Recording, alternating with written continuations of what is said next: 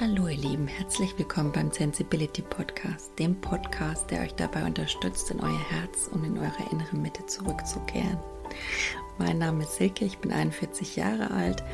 Ich bin ein sensibler Mensch, der täglich auf dem Zen-Erfahrungsweg des Lebens wandelt und versucht, um, mit allen möglichen ja, inneren Mitteln, Methoden auf seinem Weg zu bleiben und äh, dabei spielt die Sensibilität für mich eine zentrale Rolle, auch die Erfahrungen, die ich aus diversen Höhenflügen und Krisenerfahrungen gewonnen habe. Und ähm, ja, das Leben mit meiner sensiblen Familie, mit meinen zwei gefühlsstarken Kindern. Also das sind alles so Themen, über die ich in meinem Podcast berichten werde. Also so zentrale Inhalte. Ja, und Mitgefühl, Achtsamkeit, die Liebe und ähm, die Verbundenheit mit der Natur und wie wir alle miteinander verbunden sind, das gesamte energetische Drumherum, das sind alles für mich zentrale Themen und die Spiritualität, ähm, die ich hier gern zur Sprache bringen möchte. Und ich würde euch gern einladen, mich ein Stück auf meinem Weg zu begleiten. Und es würde mich sehr freuen, wenn wir den Weg auch gemeinsam gehen würden. Denn ähm, ja, zusammen ist man eigentlich immer stärker. Und äh, das soll keine Einbahnstraße sein, sondern ich würde mich freuen, wenn wir wirklich einen Austausch hinkriegen, der uns alle dazu befähigt, diese, diese Liebe für uns zu kultivieren in unserem Leben und, und alles Liebevolle und gemeinsam unsere Sichtweisen zu verändern und sie wieder aufs Wesentliche, auf Essentielle auszurichten, auf auf alles, was die Liebe ausmacht und auf alles, was uns wirklich im Kern ausmacht, das Essentielle. Und ähm, ja, in dem Sinne, lasst von euch hören auf alle erdenklichen Arten und ähm, viel Spaß bei meinem Podcast. Hallo ihr Lieben, in einem meiner letzten Podcasts habe ich von der inneren Kindheilung gesprochen. Ich glaube, das war der vom Dasein fürs innere Kind. Und auch in dem letzten von den transgenerationalen Wunden ging es immer wieder mal um die innere Kindheilung, weil das gerade ein Thema ist, das bei mir enorm ansteht. Heute möchte ich aber mit euch über die ähm, Schutzstrategien des inneren Kindes reden und äh, wie die sich so auf unser Leben auswirken, was das überhaupt ist, wozu man die braucht und wie man damit so ein bisschen besser umgehen kann, wenn man das Hintergrundwissen hat, um es einzuordnen. Ja, es hat mir zumindest sehr geholfen in meinem Leben, jetzt auch gerade, wo ich mich verstärkt mit dem inneren Kind beschäftige. Aber mal zurückzukommen, inneres Kind ist gerade sehr präsent bei einigen. Und ähm, für mich liegt es so ein bisschen an der aktuellen Zeitqualität. Also es liegt für mich so energetisch in der Luft. Ja, es ist diese Portaltage vom 30.03. bis zum 8.04. stehen ja an. Ähm, sind schon erwähnt im Maya-Kalender, sind also quasi, ja, man hat es damals schon um die Jahrtausendwende so ein bisschen, äh, hat der Mensch versucht, äh, sich damit das bisschen einzuordnen, hat es dann so als, als Katastrophenvision hingestellt, als ob die Welt da unterginge. Aber wo, was man aktuell so denkt, dass es äh, bedeutet, und damit liege ich auch auf einer Wellenlänge, ist so eine Shift in der Wahrnehmung, im Bewusstsein der Menschen. Also ist ja nichts Neues. Die Menschen haben sich weiterentwickelt, sonst wären wir immer noch ähm, offen Also muss sich ja evolutionär im Gehirn, im Bewusstsein, ja, in der Wahrnehmung der Dinge was getan haben seit äh, dem Affenstadium. Und das ist so meiner Meinung nach so ein Thema, das dann halt gerade während dieser Portaltage enorm ansteht, dieser Bewusstseinsshift auf allen Ebenen. Und ähm, das ist ungewöhnlich, dass es eigentlich so oft ist wie in diesem Jahr und dann auch immer wieder einige Tage am Stück. Also jetzt diese zehn Tage, man merkt das schon im Vorfeld, es tut sich viel, es kommt viel raus. Also ich merke das ganz besonders jetzt eben durch diese alten Wunden, die besonders in Träumen hochkommen. Ja, also sehr Gott, alles Mögliche, ja. Also was meistens gar nichts mit mir zu tun hat, habe ich ja schon drüber gesprochen, transgenerational, also über mehrere Generationen. Ich habe vor kurzem wieder in diesem transgenerationalen Buch von der Katharina Drexler, habe ich in den letzten schon mal erwähnt, in dem Beitrag. Ähm, sie sagte, bewiesenermaßen ähm, gibt es Studien, die sagen, diese transgenerationalen Wunden, die das sich ja natürlich aufs innere Kind auswirken können, bis zu drei Generationen bewiesenermaßen wissenschaftlich nachverfolgt werden. Fand ich ganz interessant, weil ich so ähm, aus dem Zen eher kenne, aus dem spirituellen Bereich, also ich weiß jetzt auch nicht, ob ein Stein gemeißelt, aber dass das schon um einige mehrere Generationen zurückgehen kann. Also mir schwebt die Zahl 13 so vor, aber nagelt mich da nicht fest. Also auf jeden Fall ist es einiges, was da in uns schwingt und was das innere Kind natürlich noch mit sich rumschleppt. Ne? Also insofern inneres Kind für einige von uns gerade sehr präsent. Und jetzt erstmal was zu den Schutzstrategien. Ja. Also wenn es ums innere Kind geht, geht es auch um Wachstum. Es geht um so Themen, die um, die auf allen Ebenen eben stattfinden. Ja, also es geht um, das betrifft ja alles, die Wunden in uns oder das innere Kind in uns. Das geht um die Familienbeziehungen, es geht um die beruflichen Beziehungen, wo will ich hin, äh, wer bin ich in beruflicher Hinsicht, wo will ich mich hinentwickeln, wie will ich mich in partnerschaftlicher Hinsicht aufstellen, ja, wie will ich mit meinem Partner umgehen, Beziehung auf Augenhöhe, was taugt mir, was nicht, passen wir überhaupt zusammen. Also im Endeffekt ist das Wachstum da vielfältig, das gerade auch während dieser Portaltage wirkt und was natürlich auch alles mit dem inneren Kind zusammenhängt. Man entwickelt sein Kind weiter und man entwickelt auch alle anderen Anteile natürlich in sich weiter, weil ähm, ich arbeite ja gern mit diesem Anteilssystem, dass man einfach sagt in der Psychologie, man hat verschiedene Anteile, also man hat den Erwachsenenanteil,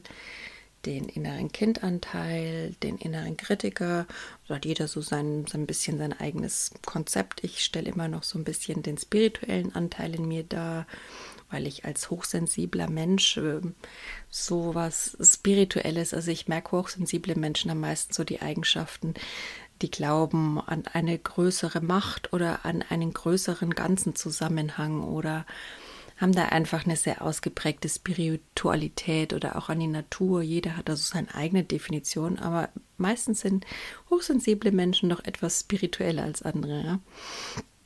Und ähm, wie gesagt, Wachstum kann dann auf allen Anteilsebenen. Also der Erwachsene entwickelt sich gerade bei mir vor allen Dingen, dass ich mir Gedanken um meine berufliche Zukunft, meine Berufung mache. Ähm, persönlich auch in, im inneren Kind entwickelt sich natürlich einiges und auch in spiritueller Hinsicht entwickelt man sich immer weiter. Also man vertieft sein Wissen, man findet Wege, die einem taugen, wie in meinem Fall jetzt ähm, zum Beispiel Zen, das ist jetzt also nicht so für mich. Vor kurzem wurde ich mal ganz interessant gefragt, ist das, ja, ist das so eine Phase, ist das jetzt so ein Konzept, das du ganz cool findest aktuell, was in drei Tagen wieder vorbei ist? Ich sage, äh, nö, eigentlich, mein Leben ist ein Entwicklungsprozess oder jedes Leben ist eigentlich ein Entwicklungsprozess. Und ich habe jetzt für mich ähm, Zen, ja, Zen als mein meinen Weg gefunden, ja, den ich gern beschreiten möchte, um weiter zu wachsen. Also es gibt mir so die Erdung und die Basis, die ich brauche. Also Zen ist ja zunächst mal keine Religion, es ist ja also eine, eine Praxis, eine spirituelle Praxis oder ein Weg zu mir zurückzufinden, mich aufs Wesentliche zu konzentrieren, auf mich, meinen Körper, mein Herz, das ist für mich Zen und ähm, braucht auch nicht unbedingt ein Label, aber es ist einfach so der Fokus, äh, um wieder bei mir in meinem Herzen anzukommen und ähm, man beschreibt es auch als äh, wie sagt der Hinak immer, irgendwie so eine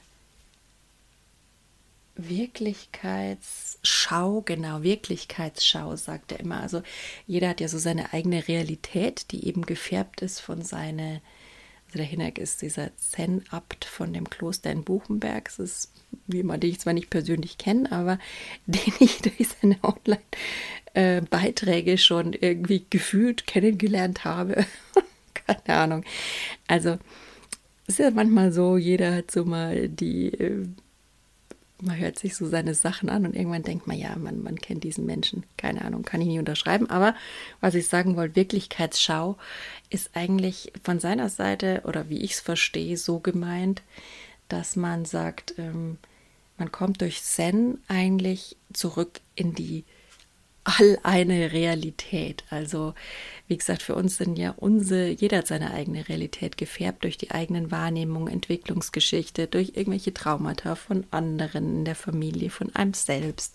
Und dadurch entsteht ja unsere eigene Brille, unsere eigene individuelle Sicht auf die Dinge. Und durch Zen kommt man halt in diese Versenkung rein, in sich selbst, in diese Ruhe, in diese Tiefe, in das Herz.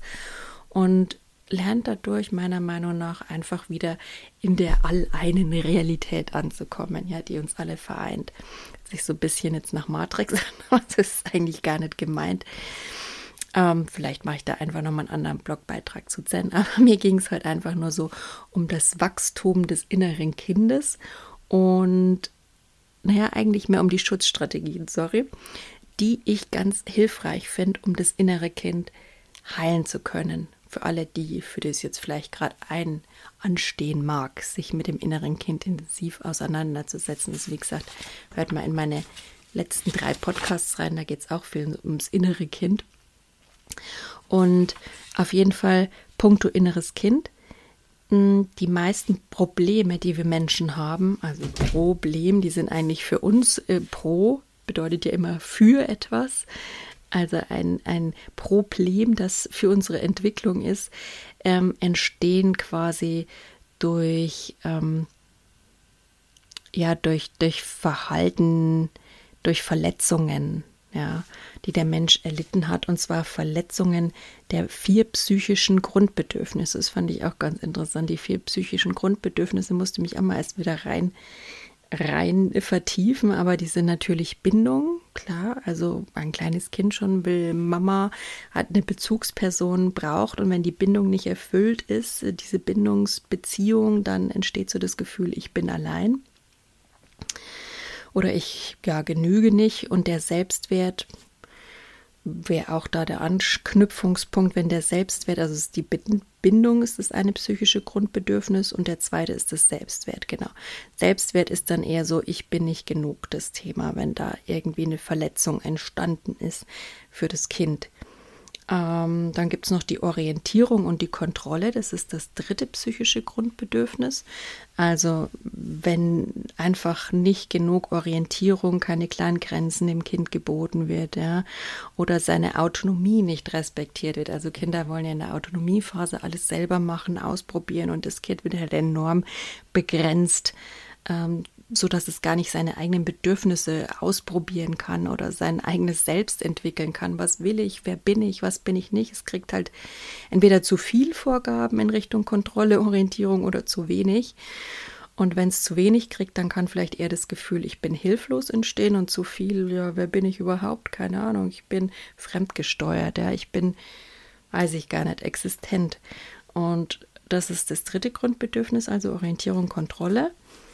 Und das vierte Grundbedürfnis, bei dem bei jedem Menschen Verletzungen entstehen, also diese vier, ist ähm, der Lustgewinn oder Unlust. Also sowas wie ähm, Glaubenssatz, der dadurch entstehen würde, es wäre, ich darf nicht genießen, ja.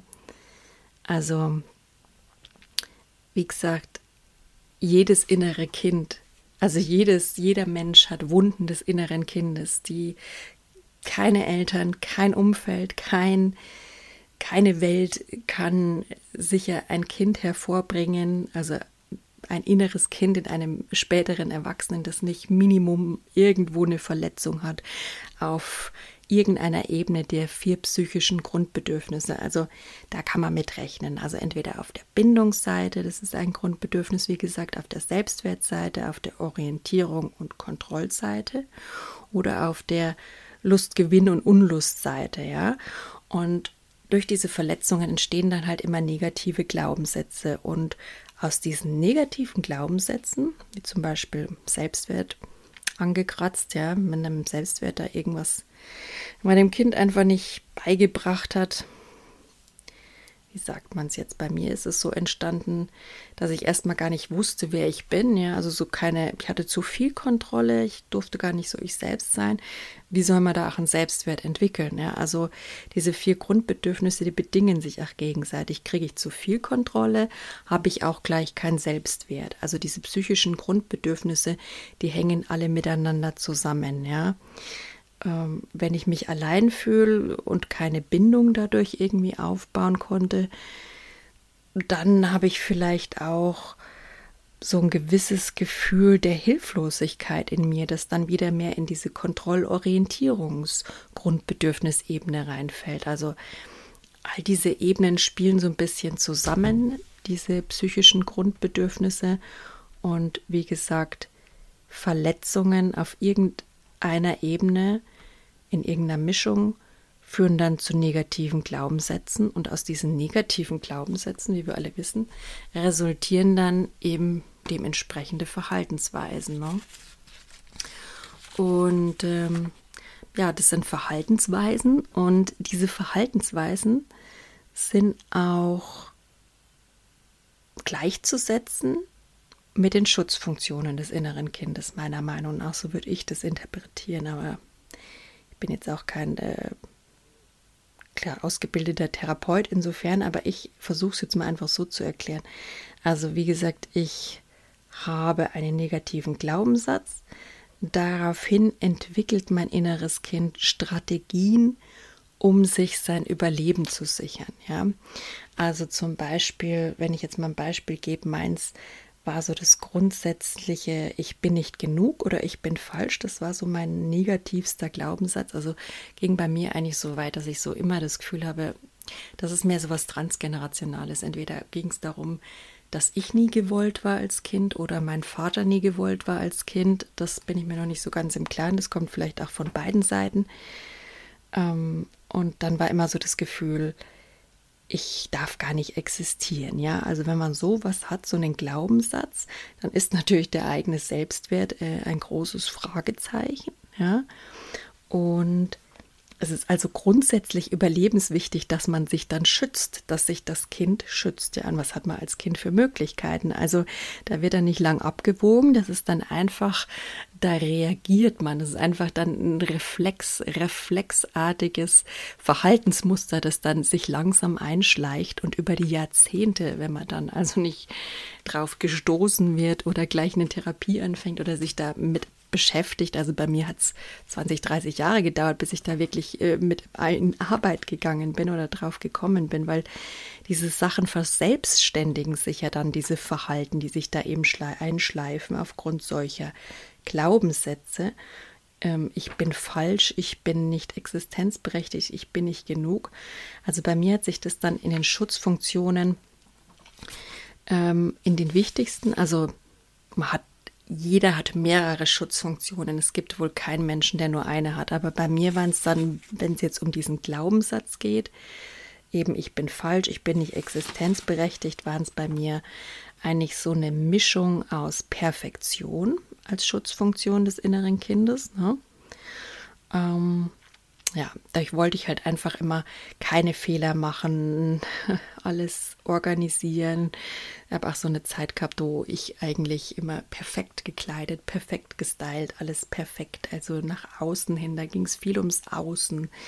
Einfach, ähm, um irgendwie den Eindruck oder für mich den Eindruck zu vermitteln, ich bin genug oder auch rückbestätigt zu bekommen, dass ich genug bin. Also da ging es halt viel eine Schutzstrategie. Man macht das, um was im Außen zu bekommen, ja, weil ansonsten würde man ja quasi mit dieser Angst nicht klarkommen, die dadurch entstehen würde. Also bei mir kam eben auch noch so ein paar Mobbing-Themen dazu und da war es dann schon echt so, dass ich einfach zu dem Perfektionswahn, würde ich sagen, noch mein inneres Kind so eine Wahn, nein, das ist jetzt übertrieben. Also so, so krass war es dann auch nicht, aber ich habe schon eine ausgeprägte Perfektion entwickelt, sagen wir es mal so.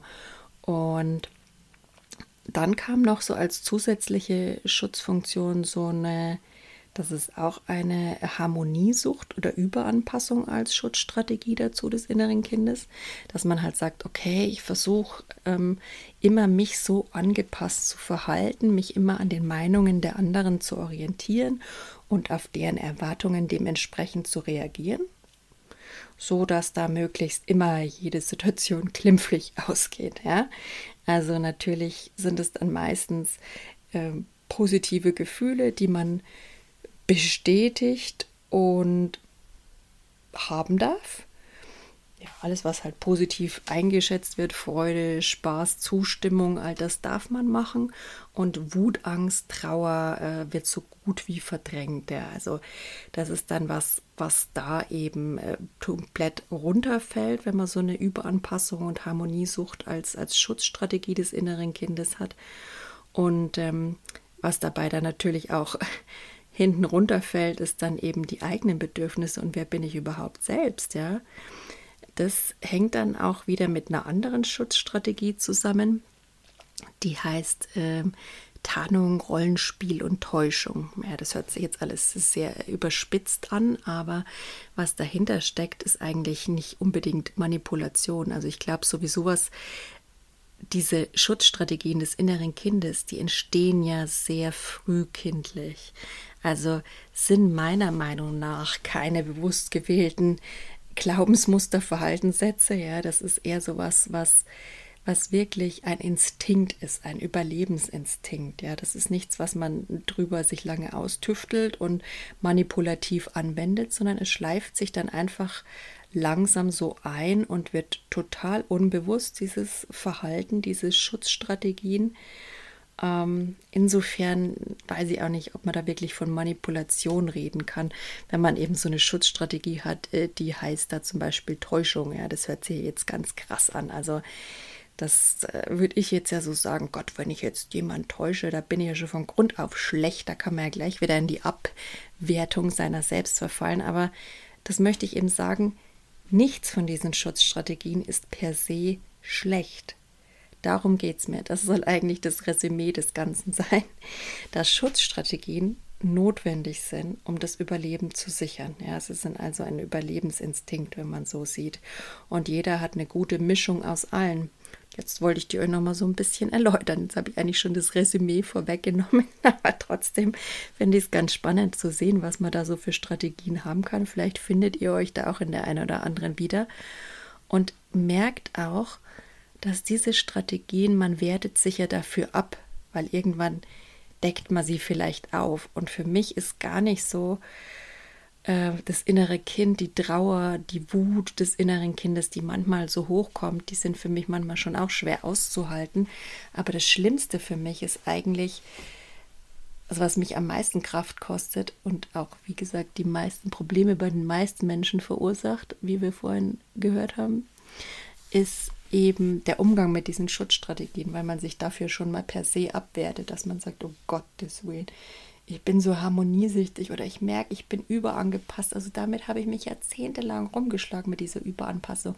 Mir gedacht, also warum komme ich da jetzt nicht so richtig aus dem Quark? Ja, weil das schon eine alte Strutzstrategie ist, die ich seit 20, 30 Jahren fahre, was erwarte ich denn? Dass ich jetzt nach drei, vier, fünf, sechs, sieben Jahren der Beschäftigung damit, dass es dann vorbei ist? Also mal ehrlich, also mit jemand anders würden wir vielleicht auch nicht so hart ins Gericht gehen wie mit uns selbst. Ja? Also es ist schon echt immer ganz interessant, wie man sich selbst da angeht. Also so viel zu dieser Harmoniesucht, Überanpassung, da denke ich mir immer noch, jetzt bin ich mal gnädig mit mir. Ja, ich habe jetzt ich verbiete mich eigentlich nimmer, um den anderen Leuten zu gefallen. Aber manchmal gibt es einfach noch so Spiele, wo ich dann einfach so in dieses Rollenspiel eintauche oder auch diese Maske, die ja jeder hat, einfach mal hochhalte, weil man irgendwie sich da halt schützen will und nicht in die Defensive gehen will, keinen Konflikt heraufbeschwören, um nicht diese überdimensionalen Ängste des inneren Kindes wieder zu spüren, in meinem Fall durch das viele abgelehnt werden oder die Frage überhaupt, die ich mir dann wieder stellen müsste, bin ich existenzberechtigt? Deswegen stelle ich mir diese Frage mittlerweile auch einfach öfter und beschäftige mich mit dieser Frage. Also ich habe echt gemerkt, wenn man sich mit den Glaubenssätzen, die hinter diesen Schutzstrategien stecken, wie zum Beispiel, ja, eben bin ich existenzberechtigt beschäftigt, dann kann man es langfristig, möchte ich jetzt mal sagen, schaffen und trainieren, dass man immer wieder sich die Schutzstrategien vor Augen führt. Er merkt, okay, ich bin jetzt gerade irgendwie in meiner Schutzstrategie. Ähm, dafür möchte ich mich jetzt aber gar nicht abwerten. Das nehme ich einfach mal so hin. Mein inneres Kind ist gerade irgendwie verletzt, hat Angst. Das ist gerade getriggert durch irgendwelche Sachen im Hier, die es an die Vergangenheit erinnern. Und ich versuche jetzt möglichst milde mit mir oder dem inneren Kind zu sein und mir auch mal dieses Verhalten zu gestatten. Ja, der erste Schritt ist immer, sich bewusst zu werden, dass man diese Schutzstrategien des inneren Kindes fährt, dass man die hat und sich dafür ist der zweite Schritt nicht zu verurteilen, abzuwerten oder zu kasteien oder es gibt ja dann auch wirklich Leute, die sich dann auch körperlich verletzen, ja, weil sie das einfach nicht akzeptieren können, was auch wirklich jetzt total bewertungsfrei gemeint ist. Jeder hat so solche Wunden und, und solche Wunden können halt einfach so sehr schmerzen, dass man sich dann lieber einen Gegenschmerz zufügt. Und in dem Fall würde ich ja einfach sagen, holt euch jemand, der da mit euch zusammen professionell diese ganzen Schutzfaktoren, Schutzstrategien des inneren Kindes beleuchtet, um euch dabei langfristig zu helfen, eben genau zu sehen, wie ihr damals gelitten habt und dass das einfach lebenswichtig für euch war, diese Strategien zu entwickeln. Und dadurch zu lernen, so eine gewisse Milde im Umgang mit diesen Strategien, ja, ein bisschen Mitgefühl für euch zu entwickeln. Das ist, also für mich war es ein Weg und aber ein sehr nützlicher, hilfreicher Weg, um, um mich zu heilen eben. Und ähm, was gibt es noch für andere Schutzstrategien? Die Realitätsverdrängung, ja, auch sehr gerne beliebt, der komplett blinde Fleck. Also kenne ich auch ähm, einige Leute, bin ich sicher auch gut dabei. Manchmal will man einfach nicht hinschauen, ja, oder man kann es auch gar nicht. Und manchen Dingen ist man auch wirklich zu nah dran, um hinzuschauen. Also gut, äh, wenn man da ein paar Leute hat in seinem Freundeskreis, die da liebevoll Feedback konstruktiver Natur geben, die man da auch an sich ranlassen kann, um das annehmen zu können. Was ganz gern auch noch genommen wird, um sich zu schützen, ist dieses Opferdenken. Also klar, wenn jetzt irgendwas nicht so läuft, wie man will, ist auf jeden Fall der andere schuld. Also ich glaube, da ist auch keiner von uns vorgefeit, dass man da mal drüber nachdenkt. Wichtig ist dann vielleicht auch nochmal sich zu reflektieren und sich da wieder rauszuholen aus dem Gefühl oder auch Projektionen in dem Sinn, dass man äh, bei mir auch ganz gern, dass man sagt, also okay, ich fühle mich jetzt so, meine Wirklichkeit sieht so aus, der andere muss ja dieselbe Wirklichkeit haben oder was meint der andere damit, dass man so in ihn hinein interpretiert, was man eigentlich selbst wahrnimmt und selbst fühlt und das ist dann gar nicht so. Also das ist auch so eine klassische Schutzstrategie, um sich da einfach nicht groß in Frage stellen zu müssen, weil mal zu der Zeit, wo unser inneres Kind sich diese Wunden eingefangen hat, hätten wir uns da überhaupt gar nicht in Frage stellen können. Also das hätte einfach, wie gesagt, ja, weiß ich nicht, nicht gut geendet. Und ähm, weitere Schutzstrategien ist zum Beispiel Kontrollstreben kenne ich auch vielfältig. Also man einfach eine Art von, von Selbstdisziplin, die auch mit Perfektion dann viel zu tun hat, entwickelt.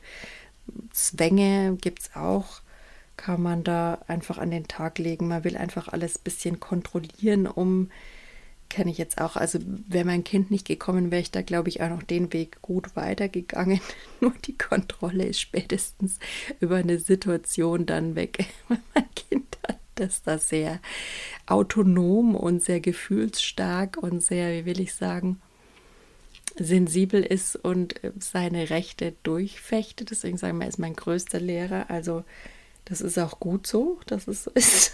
das war echt für mich ein Kampf, da diesen, dieses Kontrollstreben da als Schutzmechanismus zu erkennen, so ein bisschen zu durchbrechen und damit zu arbeiten. Ja.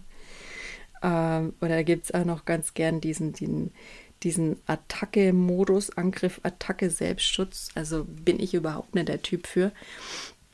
Aber wie gesagt, es gibt einige Leute, die dann so in den Angriff eben übergehen, ähm, gerade bei Kränkungen, die sie vermeintlich fühlen, weiß man nie so genau, wo man jemanden trifft, aber da gibt es dann entweder eine, eine, aktive Watschen zurück oder eher eine passive Watschen, das dann halt eher so hintenrum Widerstand geleistet wird, ja, also oder schlecht nachreden oder irgendwie sowas. Äh, ist auch keiner vorgefeit, aber es ist immer spannend, sich sowas mal bewusst zu machen, was man da treibt und wie man sich dann da vielleicht auch helfen könnte. Machtstreben, ja, eher so, wenn man so das Gefühl hat, als äh, ich bin ausgeliefert oder ich bin hilflos, ich bin ohnmächtig, kenne ich auch ganz gut diesen Glaubenssatz, dann kann man in diese Schutzstrategie des Machtstrebens gehen und ach ja, manchmal kenne ich es zur Zeit, habe ich es irgendwie ein bisschen, bin ich so am Kämpfen, da denke ich mir immer, da verschwende ich viel zu viel Energie und Macht drauf. Äh, manchmal ich so das denke, manchmal habe, also manche Leute checken es einfach nicht. Das ist so dieses klassische oder man beharrt auf seinem Recht, ja. Also es ist so eine Gerechtigkeitsmasche habe ich auch manchmal. Also dieses, sich dann da immer wieder rauszuziehen, es ist schon spannend. Das einfach mal sein zu lassen und ich muss da nicht recht haben und ich muss den anderen auch nicht die Welt erklären. Jeder darf seine eigenen Erfahrungen machen und das ist auch wirklich gut so, dass das so ist. Ähm, was haben wir noch für Schutzstrategien? Klar, Flucht, Rückzug vermeiden ist auch eine beliebte Schutzstrategie. Kenne ich auch ganz gut. Also, wo ich mal ganz gerne flüchte, sind so Gruppensituationen. Vielleicht dem einen oder anderen bewusst. Äh, manchmal merkt man es vielleicht, also wenn es mir einfach zu viel wird. Als Sensibler ist es echt so, dass es einem einfach häufig zu viel wird. Viele Menschenansammlungen, viele Geräusche, viele Gerüche, viele oh, Stimmungen, Gemengelagen, es ist manchmal einfach alles zu viel. Ich würde manchmal am liebsten einfach nur abhauen. Und wenn ich dann Grund finde, dann bin ich weg. Ich glaube, manchen Leuten fällt es auf, die selbst auch ein bisschen, naja, vielleicht da eine Kränkung haben oder die da ein bisschen drauf geschult sind oder sowas. Die denken dann schon manchmal, hm, also entweder will die mit uns nicht oder ist sie irgendwie, keine Ahnung, so arrogant, äh, ist sie schon wieder weg, was ist da los? Warum sind da irgendwie angepisst oder weiß nicht, sie verstehen es oder machen sich da überhaupt keine Gedanken drüber. Da bin ich wieder am Interpretieren, ja. Aber ich muss sagen, als sensibler Mensch ist mir die Flucht äh, nicht so weit entfernt. Rückzug, ja, hat man sicher auch immer mal wieder als sensibler, vor allen Dingen denke ich, wenn es einem einfach zu viel wird, Überforderung kann schon mal passieren.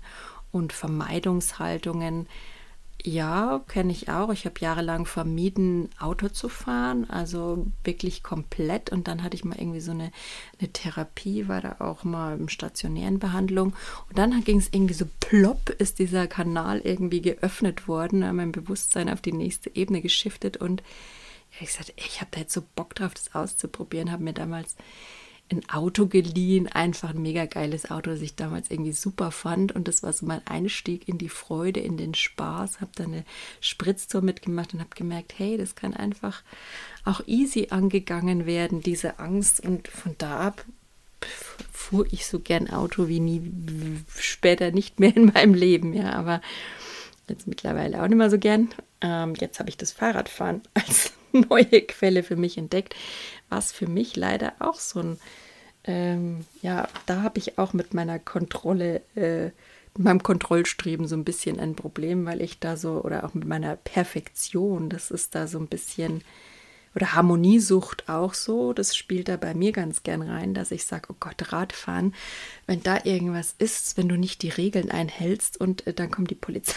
Ja, so ist es jetzt auch nicht, aber weiß nicht, in München, man hockt so aufeinander, man steht dann nebeneinander, äh, Zentimeter Abstand an der Ampel und irgendwie fühlt sich einer angerempelt, bedrängt, irgendeiner wollte dich überholen, dann wirst du irgendwie angepumpt. Also du hast halt null, null, äh, wie sage ich, eigenen Raum, ja. Und dann wirst du da sofort konfrontiert mit Kritik. Und das ist sowas, wo ich sage, mit deinen Fehlern, das ist für mich so, das ist so mein Gedankenmuster, ja. Also nichts mit euch. Ich versuche euch das jetzt so zu erklären, falls ihr Ähnliches habt, ja. Weil ich das irgendwie ganz spannend finde, was der Mensch da manchmal mit sich macht.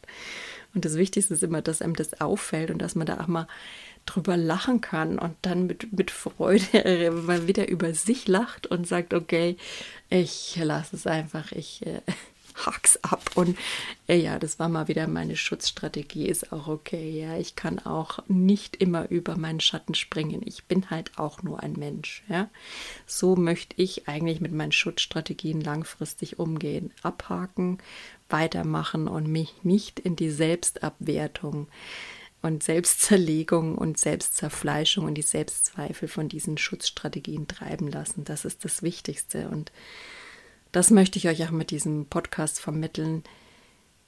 Wenn ihr dieses Wissen habt, fällt es euch vielleicht leichter, die Schutzstrategien zu identifizieren und vielleicht könnt ihr dann auch leichter üben. Also wie gesagt, bei mir ist es nicht von heute auf morgen gegangen. Das ist sicher bei jedem Menschen anders.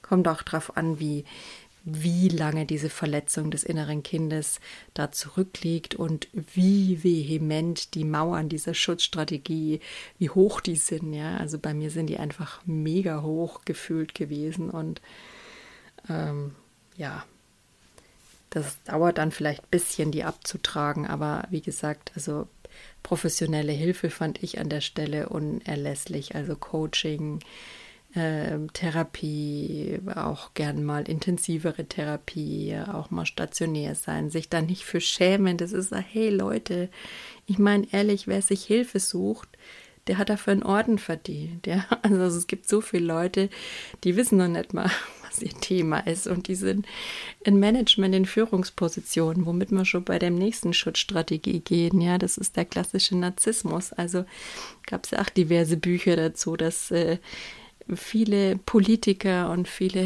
äh, Top-Manager wahrscheinlich doch einen etwas ausgeprägten Narzissmus haben. Ein, ähm, ein aktuelles Beispiel, da wäre auch Donald Trump. Also das ist schon, das geht schon in Richtung, naja, andere Dimensionen muss man jetzt nicht besprechen, aber gut. Ähm, beim Narzissmus, also wie gesagt, ach, diese Strategie dafür sich auch nicht abwenden. Jeder hat narzisstische Tendenzen, jeder hat Schutzstrategien. Jeder von uns hat mindestens einen Mix aus drei, vier, fünf oder vielleicht sind sogar, also ich habe jetzt hier aufgeschrieben, zwölf Schutzstrategien, die in dem Buch von, wie heißt es, Stefanie Stahl beschrieben sind. Kann ich euch natürlich auch noch empfehlen, aber das kennt wahrscheinlich schon jeder. Das Kind in dir muss seine Heimat finden. Das Schlüssel zur Lösung fast aller Probleme. Also finde ich durchaus hilfreich. Wie gesagt, da kommen diese Infos so her, ein bisschen aufbereitet ähm, mit meinen eigenen Beispielen und das könnt ihr da auf jeden Fall super nachlesen. Ich fand das Buch echt mega genial. Ähm, ja, für die Arbeit mit dem inneren Kind. Und ja, wie gesagt, Narzissmus ist ja es gibt ja immer dieses unschöne Wort Persönlichkeitsstörung, ja, was auch mehr aus dieser Schutzstrategie des inneren Kindes raus resultiert. Also es ist eigentlich ein Schutz, den man sich auferlegt hat. Also Persönlichkeitsstörung, ich hasse dieses Wort, ja. Die einen sind Borderliner, die anderen sind Narzissten. Und wenn du so eine Diagnose als Mensch kriegst, äh, was sollst du davon halten? Da kannst du ja nur zusammenbrechen, ja. Also jeder Mensch hat Anteile von allem in sich und lasst euch da einfach nichts einreden, dass ihr das seid. Und von allem kann man wieder, äh, von jedem Anteil, alles kann man heilen, an allem kann man arbeiten, alles kann man trainieren und ist dann nicht schlimm, wenn was im Ungleichgewicht ist. Dann, und wenn es mal ein bisschen mehr in Richtung Narzissmus geht, es ist nur wichtig, diesen, diesen Verdrängungs-, diesen Realitätsverdrängungsschutzmechanismus, das ist so für mich der grundsätzlichste eigentlich der Schutzmechanismen. An dem wäre es schon ganz sinnvoll, wenn man den nicht ewig hätte oder wenn man den nicht so mega mäßig groß in seinem Leben hätte, weil wenn der ein bisschen weniger wird, dann hilft es auch durchaus, seine anderen Schutzstrategien zu erkennen und seine negativen Glaubenssätze, die dahinter stehen. Und es hilft einem durchaus dann besser daran arbeiten zu können, ja. Also, wie gesagt, lasst euch von irgendwelchen Beschreibungen, Labeln und so weiter nicht, nicht runterziehen, weil wir sind alle Menschen, wir haben all das und das ist mir wichtig mit meinem, mit meinem ganzen Webauftritt und mit meinem ganzen Projekt Sensibility, euch zu sagen, ihr seid okay, so wie ihr seid. Jeder Mensch hat Optimierungspotenzial. Das ist die Definition des Menschseins, ja.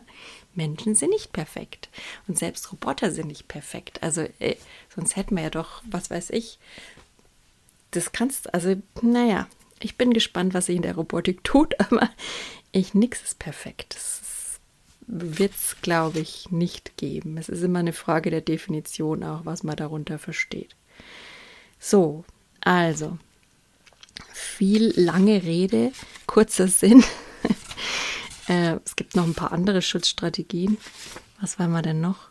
Flucht, Rückzug, Rollenspiel, Täuschung, das hatte ich ja schon mal erklärt. Also Rollenspiel ist so für mich auch klassisch einfach eine Maske tragen. Ja, also gibt ja Menschen, die sind sehr unterschiedlich im privaten und im beruflichen. Ja, die tragen dann auch eine Maske und spielen eine Rolle. Also könnte man sich auch, ja, ist für das Gegenüber vielleicht nicht immer so einfach dann einzuordnen, aber ist per se jetzt auch erstmal nur was, was für den anderen vielleicht wichtig wäre zu sehen und zu erarbeiten, weil ich glaube, wenn wir nicht authentisch sind in all unsere in all unserem Wirken, ja, also sowohl im Beruf genauso wie im Privaten, wie in unserer Familie, wie in unserer Partnerschaft, wenn das nicht alles dasselbe ist, wenn das nicht alles authentisch wir sind, dann wird uns das nicht im Herzen erfüllen und das wird uns nicht, nicht wirklich glücklich machen. Also es geht ja im Leben nicht ums dauerhafte Glück, aber es wird uns einfach nicht wirklich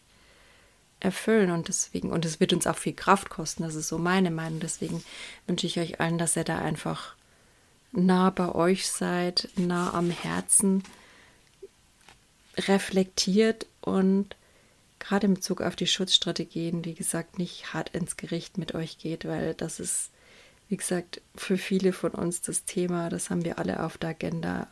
Alle haben verletzte innere Kinder und somit haben alle negative Glaubenssätze und dadurch Verhaltensweisen, die so ein bisschen hm, nicht ganz sozial konform sind vielleicht.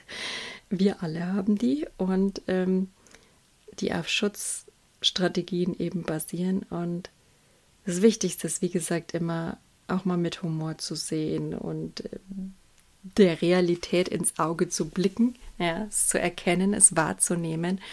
Und für die Wahrnehmung, das ist halt dann wieder, welche Mittel und Methoden wendet man an, um überhaupt sich wahrzunehmen, sich kennenzulernen. Und wie gesagt, ich kann da immer nur generell Meditation empfehlen. Also es muss jetzt nicht unbedingt Sazen, also das ist die die Sitzmeditationsform im Zen sein, aber ich muss ehrlich sagen, ich habe so ziemlich alles probiert, was keine Ahnung, was es da so gibt am Markt. Also für mich ist Zen eher, wie gesagt, ein Weg das Zen ist für mich das Mittel. Meditation wollte ich euch nur empfehlen, um da einfach reinzukommen, um wirklich in euch zu spüren, in eure Ruhe, in eure Kraft zu kommen. Und von da aus seid ihr in dieser Realität, in diesem Gewahrsein drin, in diesem einen, in dem wir alle verbunden sind, ja, und nicht mehr in eurer speziellen Realität, sondern in der wirklichen Realität, um es mal so auszudrücken. Und von dort aus könnt ihr euch einfach besser bewerten. Von da aus habt ihr dann so einen besseren Blick auf euer Leben, wie in so einem Film wo man, man sieht ja in dem Film immer von außen, ja, was müssen die anderen jetzt besser machen, was machen die jetzt gerade falsch? Also ich weiß bei jedem Menschen sicher, was gerade da irgendwie schief läuft, wenn ich mir so sein Leben anschaue. Also möchte jetzt nicht arrogant klingen, aber als Sensibler hat man auch viel Empathie und man könnte sich einfach drauf gucken auf jemand anders sein Leben und sagen, ah, da könnte man, das könnte das Thema sein und so. Und genauso ist es doch. Also man muss einfach wieder ein Realitätsbewusstsein schaffen. Man muss die Themen entdecken und zur Ruhe kommen, erst dann die Wahrnehmung wieder bekommen, sehen, was Sache ist und dann einfach liebevoll ins Arbeiten und sich selbst fördern kommen mit viel, viel Mitgefühl. das möchte ich euch nur mitgeben und ja, ins Herz kommen, mit euch mitfühlen. In dem Sinn, lasst es euch gut gehen. Wenn mein Sensibility Podcast dich im Herzen berührt hat, dann wäre ich dir sehr dankbar, wenn du mich auf Instagram abonnierst. Mein Benutzer ist sensibility-20 oder meinem Podcast folgst. Das ist immer gut. Ähm, oder wenn du weitere Impulse und Informationen über mich haben willst, dann schau doch einfach gern unter www.sensibility.de rein. Da findest du zum Beispiel meinen Blog oder eine Bildergalerie oder meine Quote Art Sektion. Ja, guck einfach mal vorbei, es würde mich freuen. In dem Sinn, macht's gut und von Herzen alles Liebe, Silke.